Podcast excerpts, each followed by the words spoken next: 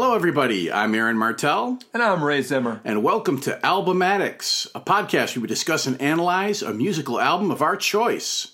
This episode, we have returning to the co pilot's chair, the super listener himself, Sam George. Sam, good to have you back, man. Great to be back, man. All right. Outstanding. So, on this episode, we're going to talk about Radiohead's 1997 album, OK Computer. Sam, how did you discover Radiohead and this album in particular? Well, I'd heard Creep back in the mid 90s. Everybody heard that song. And, you know, it, it was a great song, I guess. But, you know, uh, I heard the album. I don't know if I had it or not. I heard the album and I wasn't that impressed. It, wasn't for me. Uh, the next record they have, somebody, one of my friends or something, let me hear Fake Plastic Trees. And I heard High and Dry. And I was like, yeah, okay, I can dig this. At that time, I don't know what else was going on at that time, but at that time, it seemed like those guys had really good songs, you know. And they have another great song on that record, uh, "Street Spirits." Fade Out. That's a good song. Uh, Planet Telex is a good song. That's a great. That's a good album. So I was kind of so when this came out, and uh, I saw the Paranoid Android video on MTV, and then the next time I was at the record shop, they had it on display in the listening station, right? And so you go check it out and you put it on and I listened to it for a few minutes. Uh, I heard Airbag, and then I skipped that and I heard Paranoid Android, and I bought the damn record. And it was, uh, yeah, I've been a fan of this record ever since. All right. Ray. Same like Sam, I remember hearing Creep on the radio, and I thought it was kind of cool at the time, but also it seemed to me to kind of smack of like the record industry, smack like just kind of gobbling up every band that fit into the alterna rock, you know, Right. cookie cutter category. So Yes. to be honest with you, I kind of dismissed it as like kind of a one hit wonder kind of thing, but I thought like Yorke's vocals are kind of cool and different.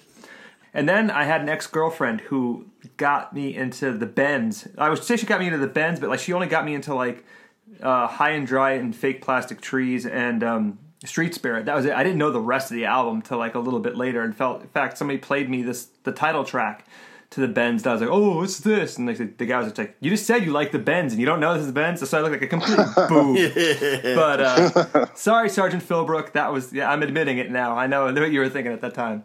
Then I got into uh, Kid A, which I got like for Christmas Eve of 2000, I want to say. And it was just as I had a couple days earlier, I would gotten sworn in to go to Missouri for four months for Yeah. for uh, basic training. That's And a I, weird one to get into first. I know, I know. I was like, I sat there listening to How to Disappear completely, just thinking, what the fuck did I just sign myself into? And like every time I hear that song, I can think back to like just like sitting in the center of my living room on the floor, going, "What am I doing?" yeah. but I liked it. I really liked Kid A. This album, though, um, I didn't get into till I was like forty-one. um, yeah, yeah. No, I did. First, I well, you know what it was? Is the ex-girlfriend was like, "No, that album's no good. My ex-boyfriend likes it, and you can't like." it." There's some bullshit like that. So I was just like, whatever. I'm, You're not allowed to like it. yeah, she she was a ridiculous human being. So Yeah, like, it makes sense that she's your ex. yeah, I know exactly. totally. But um, no, I I kind of like Permy and uh, in his trips through Texas. Uh, this album I listened to uh, from Greenfield to Worcester for like two months straight, nonstop, and I just fuck it. It just really grew on me. Yeah.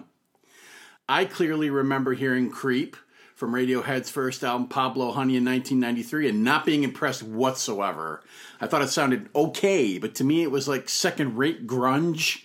And there was enough grunge music already out there that I could give a shit about these guys. It's kind of like what you were saying, Ray. now, cut to the end of the decade, the end of the 90s. So many music magazines and critics were singing the praises of OK Computer, saying it was one of the best albums of the 90s, and some even had the audacity to call it one of the best albums of all time. I thought, are you fucking kidding me? The Creep Band? Get the fuck out of here. So I just dismissed this album. I never listened to a single track, but I have to believe somewhere in the back of my mind I was curious about it, but I just couldn't admit it. Now we've got to skip way ahead to just a few years ago. I think it was 2016 or some shit like that. I discovered a music podcast called That Dandy Classic Music Hour, and they did a two part review of OK Computer. And I got to tell you, the way they described it and how the music deeply affected them activated that curiosity I always had about it, and it inspired me to give the record a try. So in 2016, I listened to OK Computer for the first time ever, and I thought, that is one of the greatest albums of all time. it did nothing for me. And I figured all those critics who spooged all over it could take a flying leap. But there had to be something there that sparked my interest because I decided to listen to it again. And I actually connected to some of it. To make a long story short, within a week, I couldn't stop listening to it. And I ended up listening to it every single day for about six straight months, which is something I rarely do these days. So that should give a little mm-hmm. spoiler of where I'm going to come in on this record. Oh, yeah. Okay. So here are some basic facts about this record, sponsored by your friends at Wikipedia. OK Computer is the third studio album by English rock band Radiohead, released on June 16, 1997, on Parlophone Records and Capitol Records in North America. It was produced by Nigel Godrich and was recorded on September 4th, 1995 and July 1996 to March 1997 at Canned Applause, Didcot, England, and St. Catherine's Court, Bath, England. It reached number one on the UK Albums Chart and number 21 on the US Billboard 200 chart and is certified five times platinum by the BPI and two times platinum by the RIAA. Now I'll tell you the band's lineup card. We have Thom Yorke on lead vocals, guitar, piano, and programming. Jonny Greenwood on guitar, keyboards, piano, mellotron, organ, and glockenspiel. Ed O'Brien on guitar, percussion, and backing vocals. Colin Greenwood on bass guitar, bass synthesizer, and percussion. And Phil Selway on drums and percussion. All tracks are written by Thom Yorke, Jonny Greenwood, Ed O'Brien, Colin Greenwood, and Phil Selway. All right, let's begin a track by track analysis of this album. We get things going with Airbag.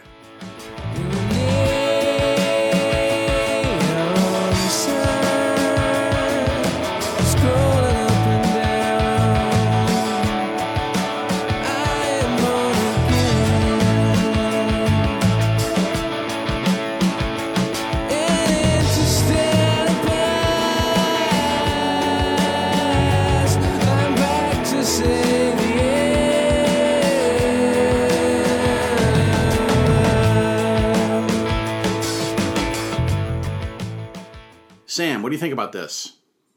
Man, I really like that ominous first riff when it starts. It's uh, really dark and heavy and odd.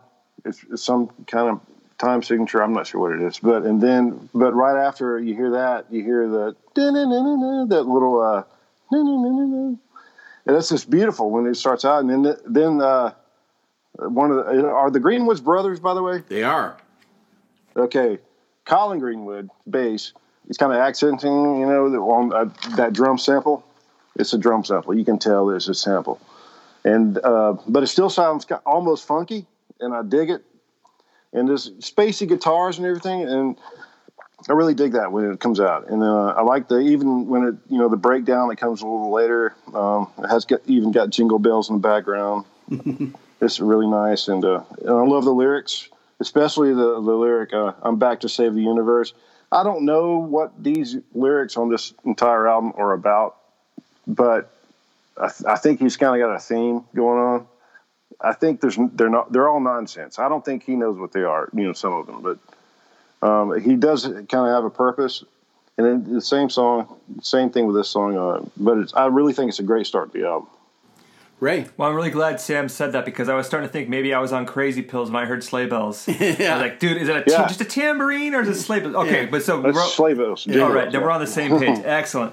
Um, so the, I, I too, I love the that intro with like the electric electric guitar and maybe is that a cello maybe in the background kind of drawn out? Or maybe there's a keyboard. Could strings. be. I, don't know. know. And then this like, might be the mellotron too. Oh yeah, yeah. could be the yeah probably that. But you got like that tambourine slash sleigh bells. Um, and then you got these really kind of cool and uh, beautiful, lightly arpeggiated uh, guitar chords going on in the background. Yeah. when you get to the verse section, you got this cool kind of droning electric guitar riff. Colin Greenwood's bass part, it's like really minimalistic. It just like punches you in the gut every once in a Yeah. while with that cool little part, da da dun dun, and they're like, "Well, where the fuck did it go?" And while you're sitting there looking for it again, it comes up and kicks you in the ass. Like, "Oh, there it is. All right, thanks, nice." We got some cool ass tremolo picked guitar in the background uh, in the solo section. Actually, I noticed, and Aaron and I were just talking about this before we started uh, recording. This is a headphone album, if ever there was a headphone, because you get so many different layers when you've actually got it. Like you can like focus from the left channel to the right channel. Like I used to think that originally that was the during the guitar solo section, both guitarists and both channels were trem picking. No, they start out kind of doing that, and then the guy on the left just starts playing the same notes, but just like long and plaintive and sustained notes. Yeah. While the guy in the right hand channel is just trem picking the entire time, which sounds fucking aces as far as I'm concerned. Yeah, those guys are really good together. They accent the melody together. You know, they they add to the song, and they're playing completely different things. Yes. and it's Yeah. a completely different song. They make completely different textures, I think. Yeah. But- Yeah, you're uh, right. Yeah, it's and I like that. And Ed O'Brien and Jonny Greenwood are another odd guitar duo, kind of like DeGarmo and Wilton, without sounding like DeGarmo and Wilton. Wilton. Yeah. They're not like traditional, the traditional rock duo by any means, but th- that's what they do actually create when they're together. Sounds fucking incredible. Um, I even like the odd kind of DJ scratching sto- style sto- noises in the background. I guess they were listening to some guy named DJ Shadow a lot, who I think does like kind of techno, kind of hip hoppy kind of things. Yeah. And I saw an interview with him today with um, I think it was with Thom Yorke and Jonny Greenwood. Like at the time that this came out, Massive Attack was supposed to take this album and like rework it. Yeah. But uh, who was it? Thom Yorke said a Massive Attack studio producers like, no, why don't you get, complete your own album first, and then you. Could, so this could have had like a completely different trip hop angle. Yeah. And I'm actually kind of glad Yeah. that they didn't. Yes. I'm No happy- kidding, man. That would have been garbage.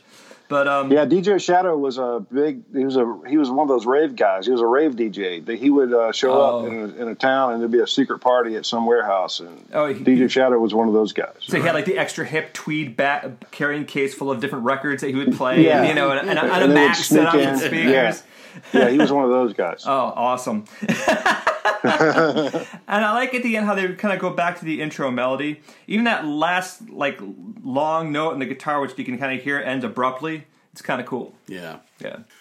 Okay, this is not what I expected to hear when I first pressed play.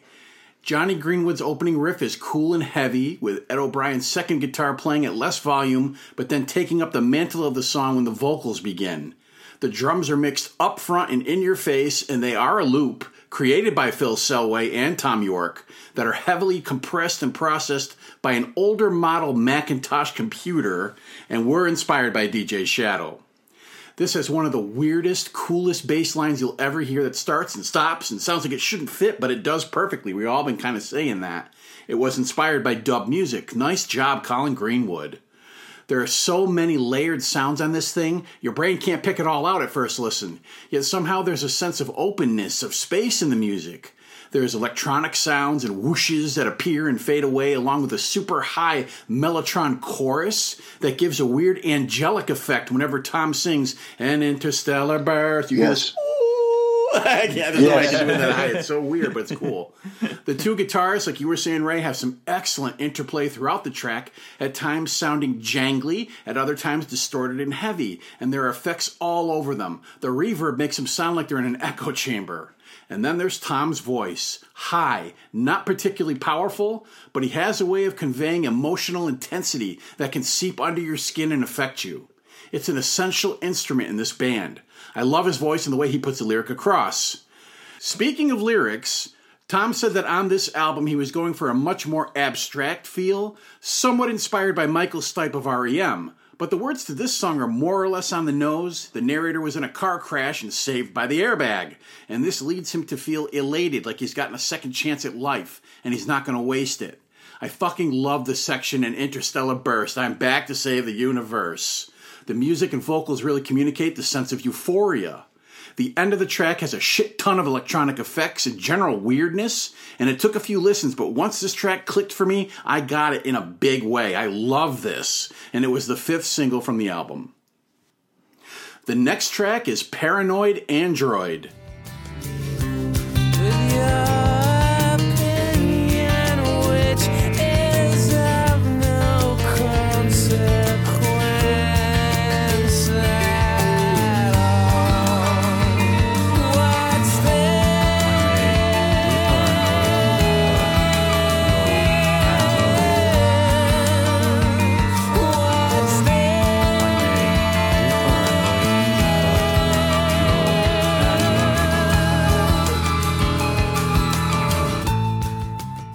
Sam, you like this one?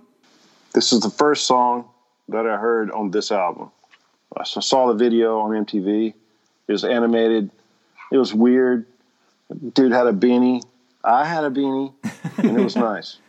And uh, I related to the song immediately. We had a, a decent uh, TV and a stereo then, and so I kind of got to, you know, turn it up and listen to it. And man, it was I just thought it was incredible when I first, you know, the first couple times you see the video, it's like, wow, you know, you then you kind of wait for it. you know, back then on MTV, man, it was like, okay, it's going to be on at some point. And but anyways, I went and bought the album a few days later, and I love the the drums and the bass throughout, but especially during the first riff. It's just like it's syncopated and it's so it's in the pocket and it's so nice and it's groovy and it's not what I expected from this band at all. I mean, this is kind of some complicated rhythms going on too, and I don't know if they're messing with polyrhythms on this particular song, but I know they are in the album. But man, and uh, Greenwood and O'Brien, they play off each other great in song. You know, the verses are great, but the, I love it when they kind of break it down and like the the bass does that like chromatic fill. They do some oh man, I love that shit. Yes. And it goes, ambition makes you look pretty ugly, and I love the way he sings it. He raises the last syllable, you know, and then kicking, screaming, Gucci little piggy. You know, I love that shit, dude. The headphones opened up to me how good a bass player Oh, Colin Greenwood is. Because when I first Damn, was listening dude. to this, I went, yeah, all right, all right. But bullshit, he's doing stuff. the Greenwood Brothers Yeah. has some fucking good DNA Yes, going musically, without Yeah. a doubt. Yeah. Yep. That's uh, what some uh, another podcast I would listen to. Uh, Cocaine and Rhinestones calls uh, when uh, siblings are in the same band, they call it blood harmonies, and uh, they just kind of lock in. Pretty good. I love that. Man. You know what I That's mean? fucking awesome. Yep. And anyways, uh, I love you know the chromatic shit that the bass. So you know the fills are it's great. And then you know a couple minutes later, it's got a noisy solo, but it fits so nicely, man. And it's got great tone, really cool. And it's kind of building to something, or it's it's creating tension for this part that's coming up next, which I like to kind of refer to as uh, the Catholic hymnal breakdown. I don't know if you ever had to kneel in church or anything, but Oh, yes, that's I did. so Yeah, pretty Catholic, much, man. man. Oh yeah, yeah, without a doubt. that next breakdown and the rain down. Oh shit! It's beautiful though. It is really beautiful, atmospheric. And they have, I'm sure it's a mellotron and everything, but it really does sound like a choir.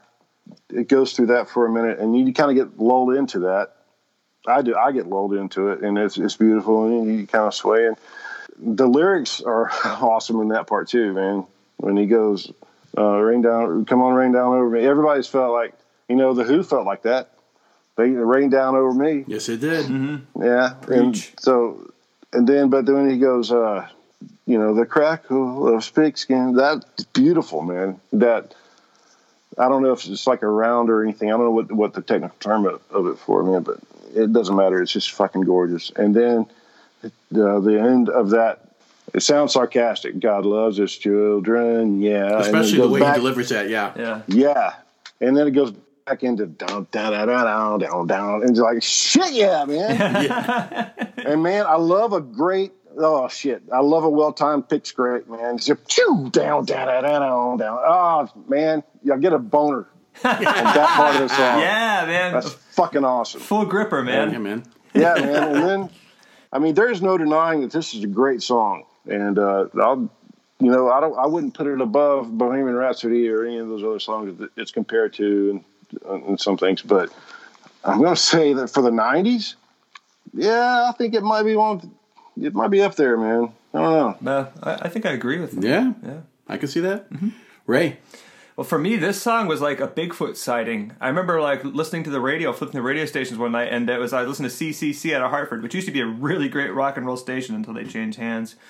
And uh, I think the the DJ must have had to go take a shit or something like that. It's like, and here's a real long one. Here's Paranoid Android, and it's like what six minutes long, something Yeah, like that. yeah. And then he was gone. I remember hearing it, and I uh, before that, my only exposure to Radiohead had been Creep, so I was like, what the? F- this is actually really fucking good. Yeah. And then like I, of course, you know, I get distracted, and I never went back to it this album until like you know years later at forty one. Yeah. But this is an awesome song. I love the guitar, the, the acoustic guitar intro. It's got some really kind of. I've actually tried to figure out how to play it from YouTube videos. It's got some really tricky, twisty little finger twists and uh, use use of like opening string, open strings and like odd picking sequences. Yeah, the, the the time signature is off in, It some is. parts. Yeah. It is. Yeah. It's really strange. Uh, but it starts starts out with like a C minor arpeggio, but the whole thing's based in like G minor, a G minor uh, uh, key signature. If you want to see something really good, go online. Um, if you ever seen the band Animals as Leaders, uh, Tosin Abasi, I think that's how you say his name. And this cellist play like a wicked great version of the song. I mean, it's pretty much note for note, but Yeah. it's just the two of them Interesting. in the video. So I recommend anybody perusing YouTube to go check that out. Um, yeah, I only recently made the connection to Douglas Adams' Hitchhiker's Guide to the Galaxy recently because I had audiobooks and I had, I had one more book left, like, and that's been on my bucket list to read for years because I'm a sci-fi geek. But I didn't feel like my sci-fi like street cred was complete until I've actually had, had any exposure to this. So now I'm too legit to quit. And as I was listening to Marvin the Paranoid Android, I was like. That's where those motherfuckers got Yeah. that from. Yeah. Oh man, I love Marvin. Marvin's awesome. he just like disappears while they go into the uh, the planet, and he just he just kind of dips out of the story, and then he comes back in the end. Anyway, I digress. I like the kind of the process electric guitar part that kind of answers Thom Yorke's vocal that. You know, and it kind of comes back that. I Yep, totally yep. fucking butchered that, but uh, Tom's voice is fucking great. It's like kind of that falsetto. He's got like a really cool vocal style with almost a funny vibrato. Like he doesn't sound like he would dip into it, but it, it goes in these like weird operatic like Yeah. levels at sometimes. And but he doesn't like overuse it, which is really kind of cool. And then we get into part two with this kind of cool groove, and it's got that distorted riff, and it's almost kind of uh, I was prescient the word with the word. Yeah. like it makes me think of, and I guess it had to do with an incident. He was in a bar in L.A. and some woman freaked out when somebody spilled a drink on her, and she just got completely lost her shit.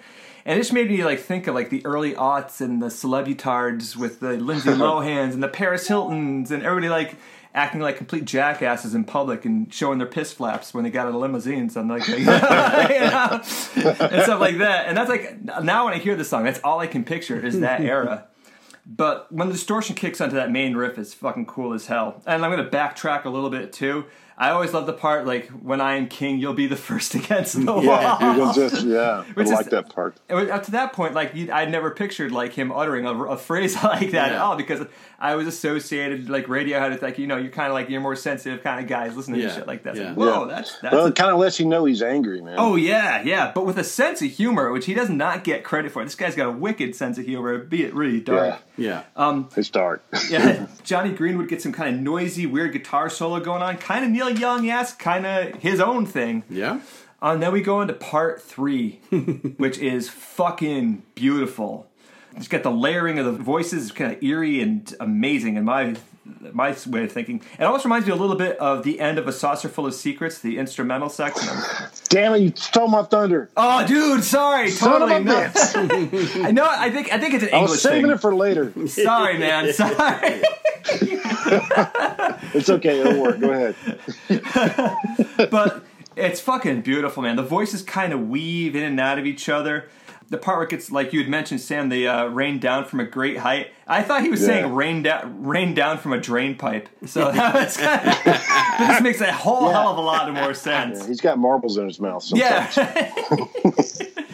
but I like how they keep that going, and then they throw another layer onto it. That's it, sir. You're leaving the crackle. Love pigs." that. Oh, dude, me too. The crackle of pigs. This guy's got great imagery in his lyrics, Yeah. without a doubt. And then we get to part four. You get into that return to part two, and it's just like just kind of in your face and angry Yeah. and then it's coolly chaotic, and then it's an odd segue right into the next track. I Yeah. think because that little intro Yeah. almost kind of seems like a little bit of an afterthought from that the prior song. Mm-hmm. So fucking paranoid android. If you haven't heard it, people go out and check this song out. Yeah.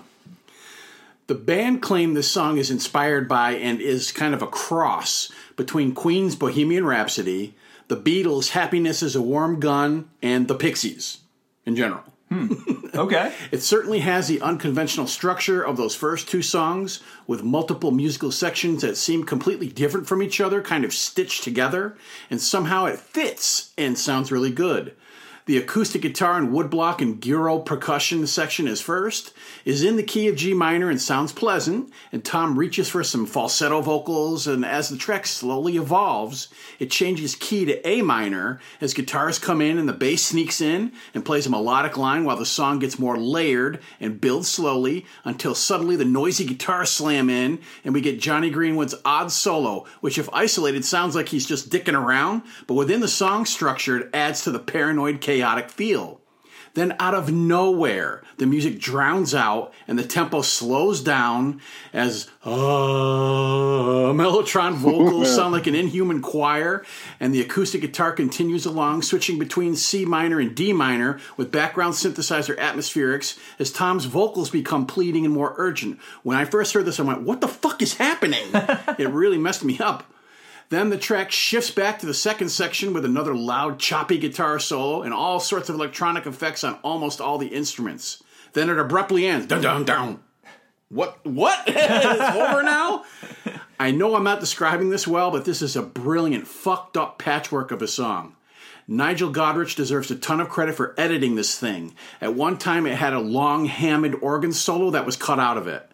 The lyrics are partly inspired by the book The Hitchhiker's Guide to the Galaxy and the character Marvin the Paranoid Android, like Ray said, who hates that he's been created by the Sirius Cybernetics Corporation.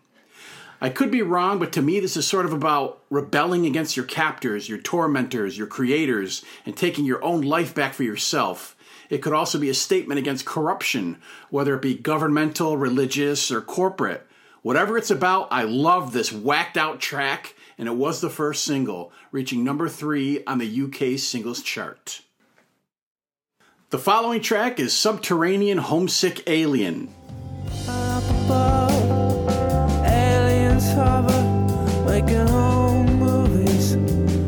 Folks back home. Of all these weird creatures who lock up their spirits,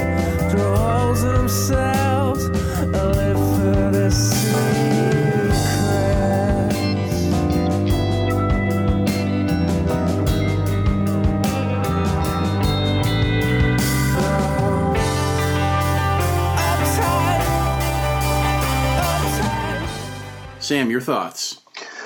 Man, I really like this song. It starts out with a really spacey, airy, floaty. You can put any adjective you want with it. It's really stony, though. And I'm sure that I played this song or put this on a mixtape or a CD to try and seduce a young girl who was slightly intoxicated. it's one of those type of songs, man. And uh, it's this is you know, it's it's kind of sexy. I just gotta say, man. And it's a, a palate cleanser from the last thing we got that was really so intense at the end, and this one kind of goes in and it's like I don't know if you sigh when you hear it when it comes on, or if it, you take a breath. I don't know, man, but it's a relief almost, and uh, I think it's well placed. These guys do such a great job of, with their melody, man. They, they're masters of melody. They will put a melody with uh, one guitar and then sing something that complements that melody and then play a counter over here with the other guitar. And they do this here. These uh, sweeping bends and all these kind of crazy effects are just beautiful, man. And I'm a fan of, of bands that use crazy effects, you know, like Tool and Pink Floyd, you know, Radiohead. These, I, I don't know why, but I love bands that just kind of explore what they can do with these sounds. Well, these guys are masters of this. And the lyrics, my favorite part of the lyrics is uptight, you know, when he screams uptight. And uh, it's just really tasty, man. And they, they do this, uh, while that's going on, they do this like it's a major scale that, you know, I can, I can see it in my mind, but I can't, I don't know how it fits in the song so well, but it's great. It goes down. Oh, Oh yeah, I, like that part too. In the chorus, Oh man, Yeah, yeah, the that's chorus. mint. That part, that is brilliant, masterful songwriting, and uh, I, I love it. And it's a cool subject for a song too, right? Um, it's like he's trying, he's he's singing about, you know, wanting to get abducted by aliens so he could have a cool story to tell his friends, but they won't believe him. And so, what the hell, you know? So, uh, I think that's just really cool, and uh, it fits the times. It's well placed in the album because a palate cleanser from that intense shit from before. So I love it. I love this song. All right. Ray. Well, yeah. I mean, you do get that little intro, that kind of kooky guitar intro. It definitely kind of like hints a little bit at what you just had. Doesn't really uh, doesn't really preview what was about to come in, but it does kind of kind of it is it bridges the gap between the two songs. But I agree with you, Sam. This is a palate cleanser. Um, I actually just love the shit out of the layers of guitar between O'Brien and Greenwood on this track. It's got a really kind of it's got a cool kind of a chord progression and they got electric piano, and I'm a sucker for electric piano. Oh, yeah. and they fucking use it. Yeah, we love that on this podcast. yeah, oh, Yeah. definitely. It's quite tastefully used in this part. More in than this- hookers? Um, I might have to say more. Well, Than, well, yeah. Okay. how about if we play a little electric piano for the hookers? Oh yeah. There Now you we got go. it. Now we There got you it. go. That might get you a cut rate. Yes. that might get you around the world, depending on how good the uh, p- the electric piano player is, how good a pianist he is. But Sam, you took the words right out of my mouth for that da da da da da da in the chorus part. These guys have like so many melodies going on within each one of these little song structures they got. They could be like little songs in and unto themselves, which I think is dope as fuck. And let's be honest, who hasn't wanted to be abducted by aliens at some point in their life? Just so long as you can avoid the anal probing. Tom doesn't mention that because Tom doesn't want to get it probed. Some guys like that shit, though. Well, this is true. Hey, you know what? It's between two consenting adults. God bless you, you know. But uh, yeah, Consenting alien and adult. you know. yeah, this is true. Exactly. Whoever would have thought Thom Yorke was like the Barry White of his generation? I never the seductive, the seductive crooning of Thom Yorke. but hey, you know what? I, maybe I, maybe I would have gotten laid more if I had played more Thom Yorke to, with women. I don't know. Maybe. Maybe. The title is obviously taken from Bob Dylan's Subterranean Homesick Blues, though it sounds nothing like it. There's lots of pretty organ and guitar and Fender Rhodes piano all consumed in the swirl of reverb that makes this song feel like it's floating on air. The rhythm section keeps it tethered to the ground, though. Colin again keeps it melodic and tuneful on bass, and Phil's drums keep a steady yet off kilter rhythm. The guitars and electronic effects fade in and out, and along with the phased and echoed keyboards, give a sci fi vibe that serve the song's subject matter. Tom does a great job communicating the despondency of the narrator, who's a misfit and feels like he doesn't belong in his hometown, and he wishes he could be abducted by aliens from outer space and see humanity as they do, as subjects for a home movie like a documentary, and they're all just uptight. But the narrator also knows that even if that happened to him, no one would believe him if he told them, so he'd just go back to his isolation, but in a better place for having had the experience. I just like to close my eyes and float along with the music, imagining I'm on that ship with Tom. It sounds cool. Oh yeah. The next track is Exit Music for a Film. pack and get dressed before your father hears us before all hell breaks loose.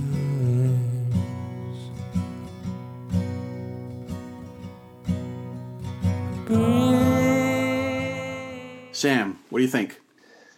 Man, this song um, makes me think about a mother uh, is trying to leave her abusive husband with the kids in the middle of the night. I mean, it sounds kind of sounds like a movie, like for a film. It's it's on the nose a little bit, but I think it's purposefully on the nose. It's powerful. This song is really. I think it's Jonny Greenwood that I think he like writes film scores. He does. Yeah. Okay, Like Darren Aronofsky films or one of those. No, it's um the guy who did uh the guy did the Boogie Nights. John Oh, yeah. Paul Anderson. Anderson. Yeah, he does a lot of work with yeah. Anderson. Oh. Paul yeah, Thomas he's Anderson. great. Paul Thomas Anderson. Yeah. great. No, he's got great movies. Anyways, the song uh, creates a picture in your head, I mean, even if you're not trying. I mean, you hear like a jet taking off beginning, and it's the, it's got the mellotron with the vo- vocal mellotron, and it gives you a picture. And this song, Ray stole my thunder earlier with a Pink Floyd reference because I thought that was my superpower. Sorry. But this song sounds totally like Pink Floyd's Atom Heart Mother. I don't know if Oh. you guys have heard that record, but there's a lot of Mellotron vocals going on, and they might ripped this one off, this part off here, but it's beautiful the way they use it, and I don't, I'm not mad at them. you know, like I said, it's about a mother leave, leaving with her kids in the middle of the night, and they're they're scared. You can tell that they're scared. There's fear in the freaking song, man. I mean, you're afraid for the kids that are don't know what the fuck's going on, and their mother is telling them, "Okay, you, be, need to be quiet and get your shit. Come on, let's we're leaving." And then I, and she tells them, "I can't do this alone." That's powerful, man. And then a few measures later, uh, the fuzz bass and mellotron comes in, and holy shit, dude! It slams with the, the bass and drums, uh, the whole band an emotional uh, outburst, I guess you could say. Um, and when he says, "Now we are one in everlasting peace," you know, and it's not peace like a religious sense; it's peace to get away from the abuse. And they're they're telling their abuser that we hope that you choke. It's powerful, man. And it uh, first few times I heard it, I you know, it's like oh, I really like this song and everything. But man, there's a few times that I'd heard this song and it really brought me to tears. This is a great song. But hey, it's not for everybody, dude. Some some people might hear this song and say, "Fuck is this?" And I, I get it. I get it. You know, it's not for everybody. But uh, I really have a, a immense respect for. I think it's Jonny Greenwood that had a big hand in this song. That's it's great. I love it. Ray.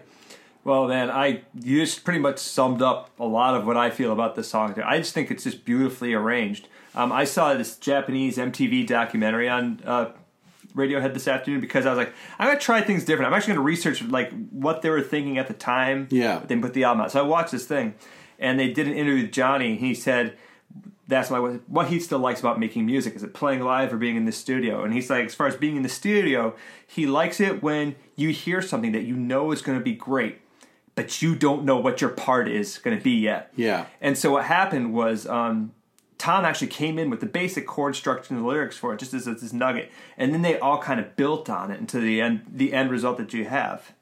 I love the shit. Thom Yorke's vocals on this are awesome, and his voice just sounds kind of tired and fragile. And I think that kind of goes along with that with that same kind of secretive kind of we have to keep quiet thing that you were talking about, Sam. It definitely adds to the effect on that. What's really cool is uh, in the chord progression in the verse section, they use something called a, Pic- a Picardy third. But the song is in a minor key, right? But there's a part where the melody develops where it goes to like maybe the second above, and then it ends on a major key. It changes keys major from key, major okay. to minor to major on that. That's an old like classical Bach technique. He would do that at the end of like his chorale pieces all the time, and they use that in this song, which kind of shows that these guys were not schmohawks. Yeah. they knew what the fuck that they were doing and how to like Yeah, they did. how to like tweak a song and and, and make it unique, and they did to to great effect on this part. And you guys said it was a mellotron. See, I didn't know that. I thought it was like a weird vocoder effect or something like that on like some background here. But I'm Well, you can get a close sound with that. Yeah. Probably, but I'm, Yeah. I'm, my guess is you guys are probably Pretty sure it. it's Mellotron. Yeah, it's definitely a Mellotron, and I love that, especially in the breathe, keep breathing part Yeah. in the background. It's Oh, I fucking love that. beautiful, man. Yes. And there's this part where they go back to the verse section again. There's like a weird, trippy. It sounds like a crowd in an airport, kind of a noise like that. Yes. that's, that's Yeah. what I got out of it. It just sounds creepy. It sounds like those in the odd, late '90s when you'd see like a, a dream sequence, or you'd see like a like a haunted se- sequence, like in uh, Stir of Echoes, where things are like going kind of backwards and people are kind of moving all herky jerky. Yeah. That's what it kind of reminds me of. Yeah. Then we got like that weird kind of dis- fuzzed out, distorted bass and drums kicking in at the 250 mark, and that high end trebly guitar part in the background. The song just kind of builds tension all the way through, but this is like the climax. This Right. is like the fucking. This is like if it was a following a story arc. This is the climax of the story, and then we get to the denouement, and um and the, the the way they do that is they slowly peel away the layers that you hear as they're going down in the decrescendo. Yeah. Till finally we we're left just Tom and the acoustic guitar with "We Hope That You Choke," which I just think the way because I didn't really know much about the lyrics, but whenever I heard that, like as compared to the rest of the song, it just sounded funny to me for some reason. Like Yeah. out of somewhere, it, it just I thought it was humorous, like Yeah. a little bit sneering humor. I'll Yeah. give it at that, but. That just kind of once again kind of pokes that Thom Yorke has got an interesting sense of humor. Yeah. So that's what I got. This is a fucking great song, man. Yeah. So the film in question from the title is the 1996 film Romeo plus Juliet, and the director Baz Luhrmann asked Radiohead to contribute a track for the end credits. So they took this song, and actually, if you watch that movie, this does play in the end credits. Oh. But Radiohead didn't allow it on the soundtrack album. They wanted to keep it for themselves for OK Computer. The acoustic guitar is soft and lilting. Tom's voice is flat and nearly devoid of emotion as he sings the plaintive melody, and later the song gains an ominous mellotron choir as Tom's voice begins to rise, as if he's coming to realize the finality of the situation. Then the drums and a heavily fuzzed out bass enter, and at this point, Tom is at the end of his rope. The reality of it all is hitting him. He's wailing in despair until he finally gives up and accepts his fate, his voice little more than an anguished sputter at the end. There have been many excellent songs throughout history written about suicide, but I gotta tell you, this is one of the most bone chilling tunes I've ever heard. It cuts me to the core and it touches a place deep inside me where I eternally hurt. If this sounds over dramatic, well, maybe it is. But to me, that's the power of music. Who hasn't had a time in their lives when it seems like all hope is lost and there's only one exit left? Today, we escape, we escape. The following track is Let Down.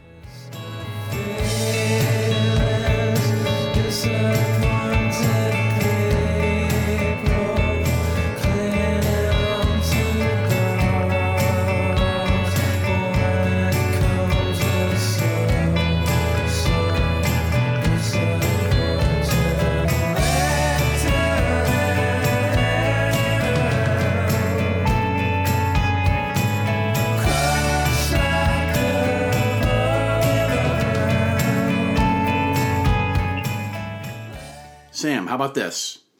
This is my favorite song on the album, by not by far, but definitely my favorite song. And I think it's because it has a familiar melody. For some reason, this melody for this song is maybe it's in a bunch of other songs, or maybe it's in some kind of classical, you know, standard that everybody has heard, and I, I, but I can't place it but it feels like it's a comf- it's comfortable, I guess, and it relaxes me. And after that last fucking song, it's nice. It kind of relaxes me after that shit because damn it, you get a fucking emotional breakdown. And then uh, okay, the first verse is it's really smooth. He's singing the basic melody. It's, it's already beautiful. And the second verse, he's kind of ups up on the scale. You know, he kind of raises up. You know what I'm talking about, Ray? Mm-hmm. He like raises. Uh, and singing the next part. Let's go.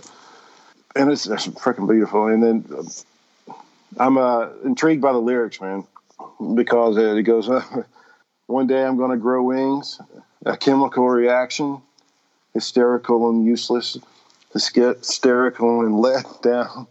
Ah, and hanging around.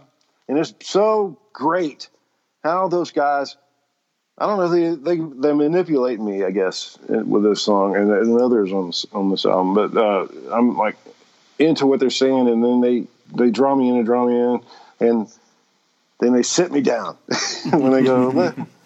and uh, no, it's, it's brilliant, man. And those guys are all doing their one part. There's nothing. There's not one instrument really that is uh, out front. You know, maybe the lyrics, maybe the singers out front. This a is a bit, band. Mm-hmm. Yeah, man.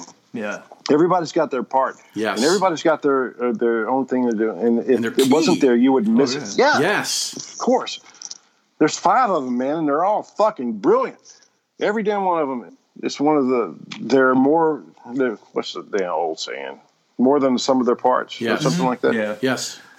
This third verse, after it's been building through this whole thing, it just builds and builds, and it's just this glorious freaking to where the backing vocals and the lead vocals and all the instruments are together. And Perfect way to describe it, Sam. Glorious. Awesome. And there's polyrhythms going in there too, man. Yeah. Definitely. But they end up on 13, wherever the hell they're going. If you found seven and six or four, four, four, and one, then you got 13, right? You know what I mean? Yeah. Mm-hmm. So, okay, all of them are doing something different for one part right there, which I find like I didn't even recognize it until I started listening to it again, you know, this week. And I was like, holy shit, those guys are all doing something different. And I thought it was fucking brilliant again. And this is my favorite song on this record, man. I'm really, really love this album. So that's all. All right. Ray. dude, fucking I preach. I get it. Yeah. Yeah. I fucking I love this song to fucking pieces. I probably if if it's not my favorite, it's one of my top favorites on this complete Yeah. on this album. Um, starts out with this really kind of two beautifully arpeggiated guitar figures between Jonny uh, Jonny Greenwood and Ed O'Brien. Um, like you can hear this, like I've looked looked it up online. Like, there's like one guy's kind of playing like a higher level voice, but doesn't come into like the initial guitar figure that comes in, and that's freaking gorgeous Yes. as hell. And Thom Yorke's vocal melody on the over the top, laid over the top of that. I think Sam, I, I've been trying to figure out too. Is like, what is it about his melodies that makes this thing sound so familiar? I think it's because he's not like making really wild leaps or anything like that. It's kind of following a, a, a pattern downward, really. It leaps up a little bit, then goes down. Leaps Yeah. up a little, bit and goes down, which kind of like lulls you in. I think it makes Like that a rolling hill or Yeah. a wave or yeah. yeah, it does. Yeah. I think all all That's the a great nice music, way to put it. Yeah. yeah, all the great like music that's been written in Western music over like the last 400, 500 years has like a melody that kind of does that. It, it lulls you nicely. and Without, I think we start getting more leapy as we get into the Romantic period. and Yeah, all these other sure. stuff. Yeah, but no, this is just a great traditional melody pattern. Um, when we get to the chorus, you got great vocal harmonies on the chorus, which is answered by that da now now, which I'll get back to in a little bit later. And I'm gonna go. I'm gonna steal a page from Bobby Moynihan on Saturday Night Live and pull the drunk uncle. Nobody knows how to write a great turn, great turnaround anymore. and these guys actually do write a great turnaround. That, Yeah. That, that down, down, down, down is really fucking catchy, isn't Yes, it? it And it's. Yeah. it's not cliched. No. it's not. It's just it's just fucking perfect. you know? Yes. Nowadays, people just want to do a bass drop. Yeah. It's No, simple, no, they, you know, there's some stupid bullshit. Like people need to take the time to actually write an interesting turnaround, Yes. and, and they did. And fucking, my hats off to the whole band for that, Yes. especially on this song. After we go through the second chorus, um, we get kind of the, this solo guitar break, and then the band kind of comes back in with these weird guitar noodlings, which Sam you mentioned. They kind of like it's almost like they take little microcosms of the other parts of the song. Yes. Yeah, and they put that in there, complete with like weird ass Alpha Flight '80s computer noise, like beep, beep, boop, beep, beep, boop, beep, boop, beep, beep, Yes. stuff in the background. And then we get to the third chorus where Thom Yorke's vocals just like rip like at the end of the song. It just Yeah, like yeah. he Yeah. goes for the fucking gusto Yeah. it, and it just And sounds. he goes for it. He totally does, and he wins too. Yes. That's a that's a great. He, it's not a fault. Uh, it's not a fail by any means. It just nails it. And then once again, we go out in those weird kind of computer bleeps at the end because, and I say Alpha Flight, which I think was actually a Marvel comic, wasn't it? Yeah, it But- was. there's also this thing my my brother had. It was like a, a toy space shuttle that took like a D sized battery, and then you hit these three buttons on it. it had sound effects, and one was like.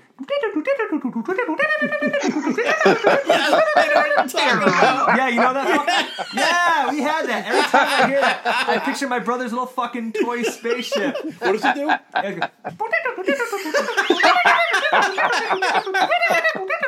and then there was the space noise. The,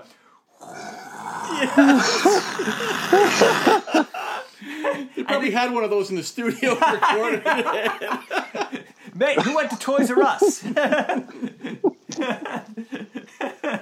That's talent. yeah, no, fucking A right it is. Holy shit balls, Batman, do I love this song. There are multiple layered electric guitars on this song playing shimmering and jingling arpeggios with an electric piano, along with strummed acoustic guitar underneath, and it almost makes me imagine being enveloped in a waterfall of sound. The rhythm section again anchors this track, and the rhythm section is the key to this track. It doesn't let it float away, it's holding everything together. Phil's drums hold this thing down with an awesome syncopated beat. That chorus is a massive earworm, and it just thrums in my head long after the song is over. Again, this shows what an effective singer and melodicist Thom Yorke is. His voice quivers quietly one moment and then soars the next. His sense of dramatic timing is impeccable. The lyrics reveal a fear of being trapped, stuck inside a bubble, watching life passing by, being emotionally disconnected and not allowing sentimentality to infect your way of thinking. In a lot of ways, this is a Generation X theme song. After the second chorus, there's a slow wind down, and I don't want this track to end, but it sounds like it is. I just want it to keep going. Oh shit, the drums are pounding that fucking beat again. They're bringing us back, and yes, we get a final verse and chorus. That gives me that elated feeling. Oh shit, we're doing this Yep, again. yep. This time the music elevates the tension further. It takes us even higher. Tom's vocals are interplaying, including a falsetto line, and by the end of the last chorus, I'm satisfied.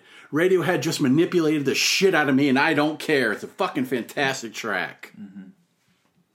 The next track is Karma Police.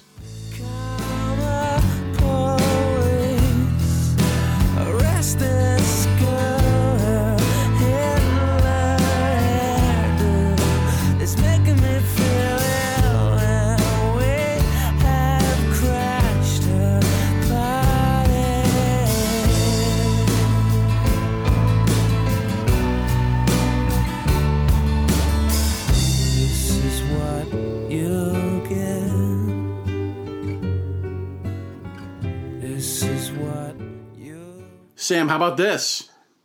I like this song. It's a great song. I think the video is really great. I don't know if you guys have seen that, but it's pretty cool, man. It's not like a Tarantino style thing, but maybe a David Lynch style video to where there's a twist at the end. Ah, that's nice. Anyways, this is one of the uh, singles off the record, and I like it. It's it's great. You know, it's a good song, and uh, I like the, the part where it says, you know, this is what you get when you mess with us, and that's you know kind of punk rock. You know, subtle punk rock. But I really like the second part of the song when it goes for a minute there. I lost myself. Uh, it gets more atmospheric and it, it kind of fits more into what we were hearing earlier. This is not my favorite song on the record, but uh, uh, I like the slide guitar. I think it's a slide guitar that they have a bunch of uh, delay and verb on. It kind of sounds like the lot of love or maybe dancing days. Yeah, dancing days kind of Yeah, slide. oh yeah, that. Yeah. I think Yeah. that's beautiful. I, I really like the lyrics, but the song is would never skip it.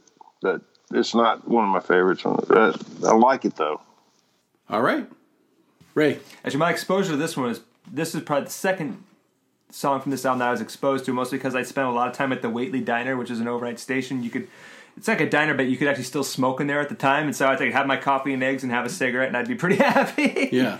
But they, this song was like playing for at least a couple of years, and I think it's still in like those, one of those tiny little jukeboxes you can find it. Yeah, yeah. which is pretty awesome.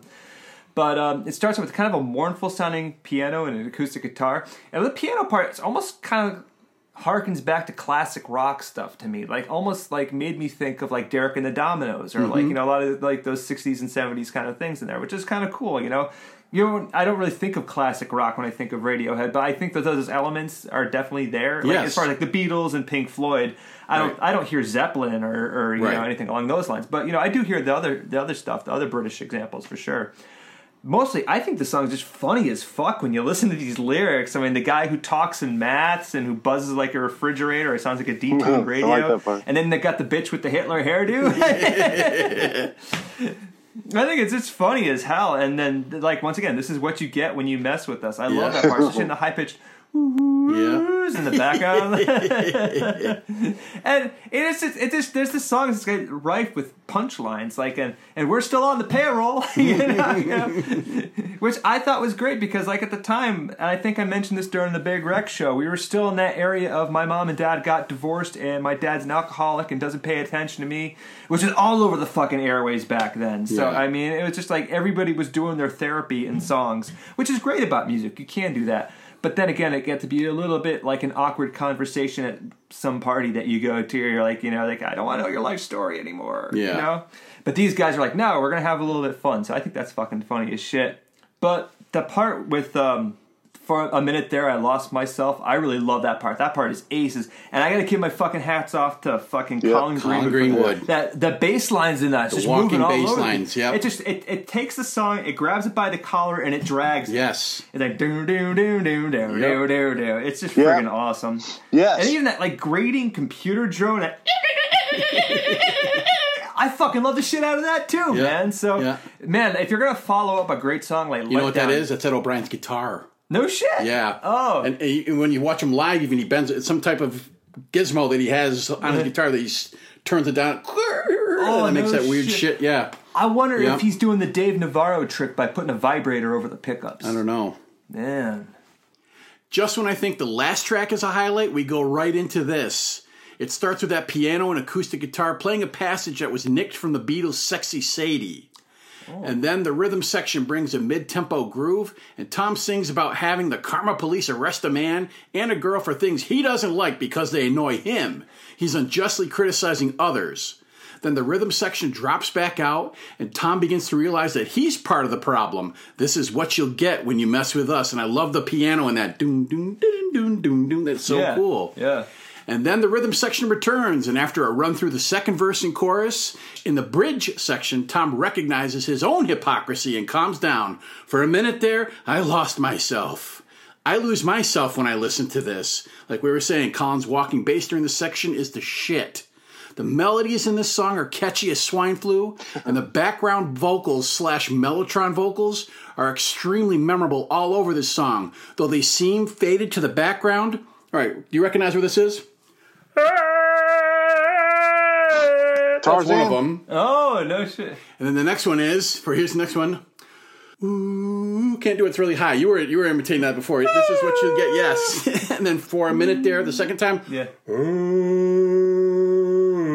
Oh yeah, yeah. It's a low one. Yeah. But it's there, and it, if if it wasn't there, you'd notice it. Oh, and then shit. the last one is, which is uh, it's not just vocals, but that's part of it too. Mm-hmm. The background vocals are a highlight on this. This is one of the simpler arrangements on the album, but it's so fucking good. This was the second single that reached number eight on the UK singles chart. The next track is Fitter Happier. happier, more productive, comfortable, not drinking too much, regular exercise at the gym, three days a week, getting on better with your associate employee contemporaries, at ease, eating well, no more microwave dinners and saturated fats, a patient better driver, a safer car, baby smiling in backseat, sleeping well, no bad dreams, no paranoia, careful to all animals, never watching spiders down a plug hole, keep in contact with old friends. Sam, what do you think?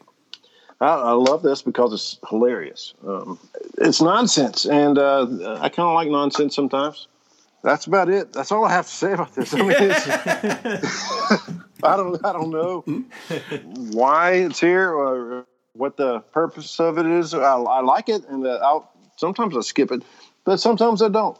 And uh, so Stephen Hawking, you know, singing the lead, and uh, with all his uh, you know scientific buddies doing the uh, scary music behind him. Um, Vincent Price is there playing the glockenspiel. I don't know who's on this thing, man, but uh, it's strange. I, I think it's kind of funny, but uh, I'm kind of over it. Ray. I fucking love this, man. I'm not gonna, and for a couple different reasons. For a really superficial reason, because it annoys the shit out of my wife when I play it in the car. She's like, Oh my god, I hate it. It's just they just freaking noises. They freak me out. I don't like that. and, which makes me crank it up even more. Which is just, Stop!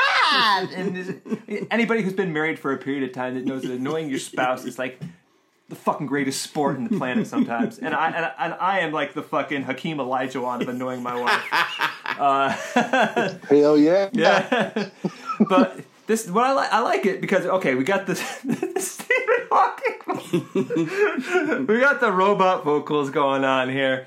But it's because they talk about all the bullshit that gets shoved down our throats on a daily basis of things we should be doing.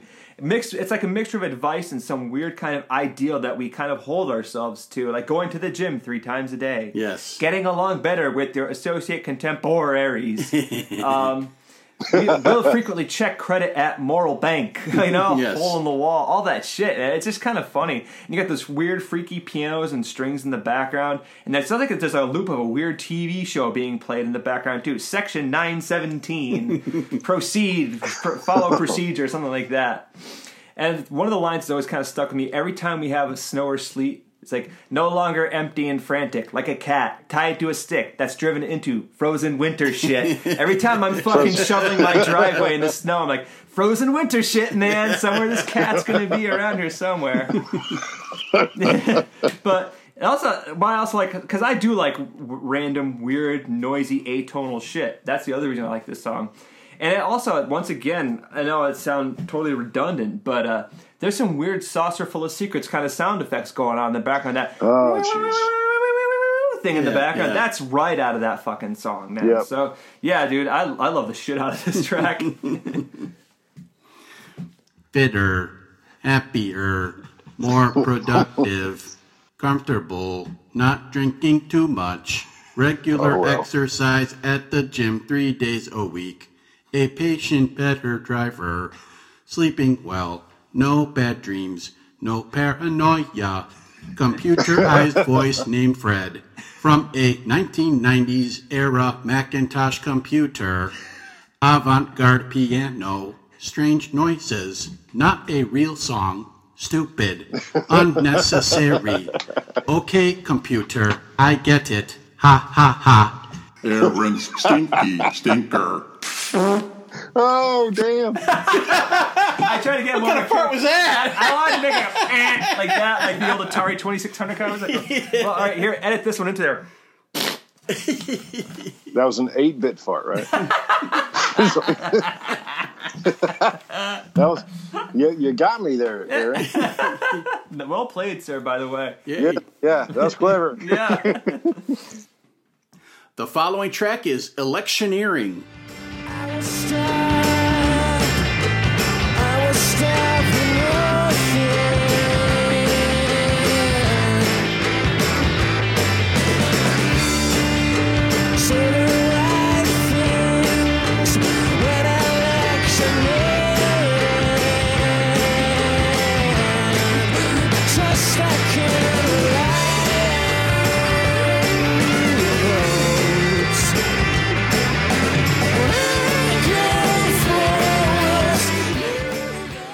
Sam, what do you say? Hey, a rock song. Yeah. cool guitar tones. Awesome. Some political satire. Well, yeah, we're was starving for that apparently. But it, uh, look, I'll, I dig this song. It's a solid rocker, and I like the way the chorus goes. You move forward, I'll go backward. All that stuff. It's great, man. And it's uh, the, those guys get to uh, blow off some steam a little bit, and it's a, another palate cleanser which is a weird palate cleanser to me. But in the album, after that shit we heard before, you know, electioneering is awesome. And uh, I, I'm understanding what you guys said before about uh, those guys spending a lot of time on uh, sequencing because I would have hated that song even more, you know, if this song wasn't after. I kind of sit through that shit because I know electioneering is a. If electioneering was before, you know, Fit or Happier, I would have skipped the middle of the fucking album. but uh, hey, I really like this song, man. I like how they jam on it. It's got great guitar tones. It's got a, a good little solo in there. I really dig it, man. Good song. All right. Ray. Well, when Hail to the Thief came out, which is the one that came after OK Computer, I read the Rolling Stone review of it, and um, the guy in the Rolling Stone article, no bullshit, said something about the the sto- the album going back to guitars and having a Stonesy swagger. And when I read that, I was like, I don't think the fucking Rolling Stones and Radiohead sound whatsoever like. So this No. guy was obviously Yeah. on a ten day crack binge I when he wrote the review. But you know what? I'll tell you what. When I heard this song, I could kind of see a little bit when the rhythm guitar kicks in. It's almost got like kind of a Keith Richardsy kind of a sw- swagger to it. as as swaggery as a bunch of you know guys like from this genre of music can have. You Yeah. know, I mean, I, Well, I bet these guys were influenced by the Stones Oh, with for that, sure. it's- like I said, that's definitely what, part of the Britpop canon, you know, or the Yeah. rock Yeah, canon. yeah, that- yeah, Yeah, no, they're influenced by classic rock. Oh yeah, yeah. Bands, but- yeah, yeah. But this, th- I think the fucking riff is awesome, and I like how they layer that one riff with that really kind of like quasi distorted guitar lead, kind of playing off of that riff. So there's really good guitar interplay in there. You got that cowbell, Oh, yeah. which is like the cowbell of all cowbells. um, and like I said, the main riff is solid, and the chorus is just fucking awesome. Like you had mentioned, Sam, with the "you go backwards, I go forward," all that shit there. It just fucking kicks all types of ass. All right, but here's going to come out of left field a little bit. Does anybody else think of Lunatic Fringe when you hear the intro? That. Oh, wow. No, I never made that connection. that I, I I really never did. I No. do now that you said that. Like, Yes. every time I heard that, I was like, But man, dang, dang. yeah. Instead of a dang, You're right. da- Yeah, dang, I da- hear it now. Yeah, you're right. no, you're out there. well, but yeah, but this song is ten times better than Lunatic Fringe. So um, Hey, man, I love this I song. do too. yeah, I love Lunatic Fringe. yeah. So there, there, that's right. It's a and Sam, you're right. It is a palate cleanser. It's a definite directional change, and they got to have fun. They're rocking out a little bit. So Yeah. more power to them. This is the hardest rocker on the record, and it makes me think of heavier REM with the distorted, jangling guitars, swinging drums with cowbell, and the fluid bass line. Thom's vocals are grittier. He growls, well, he growls about as well as he's capable of. Ed O'Brien holds down the rhythm guitar while Jonny solos chaotically, his guitar blaring with its distortion. The lyrics are overtly political. Thom was inspired by reading some of Noam Chomsky's work, and he's in the guise of a politician up for election. He will say anything to get your vote. And it also comments on wealth inequality and the rich getting richer while holding down the poor, referencing IMF loans to third world countries and serving their own self interests. I read somewhere that Thom wasn't fond of this song, and that's probably because sonically it's the closest to earlier Radiohead, even though it still has plenty of ambient electronic effects on it. I really do dig this as a change of pace. The next track is Climbing Up the Walls.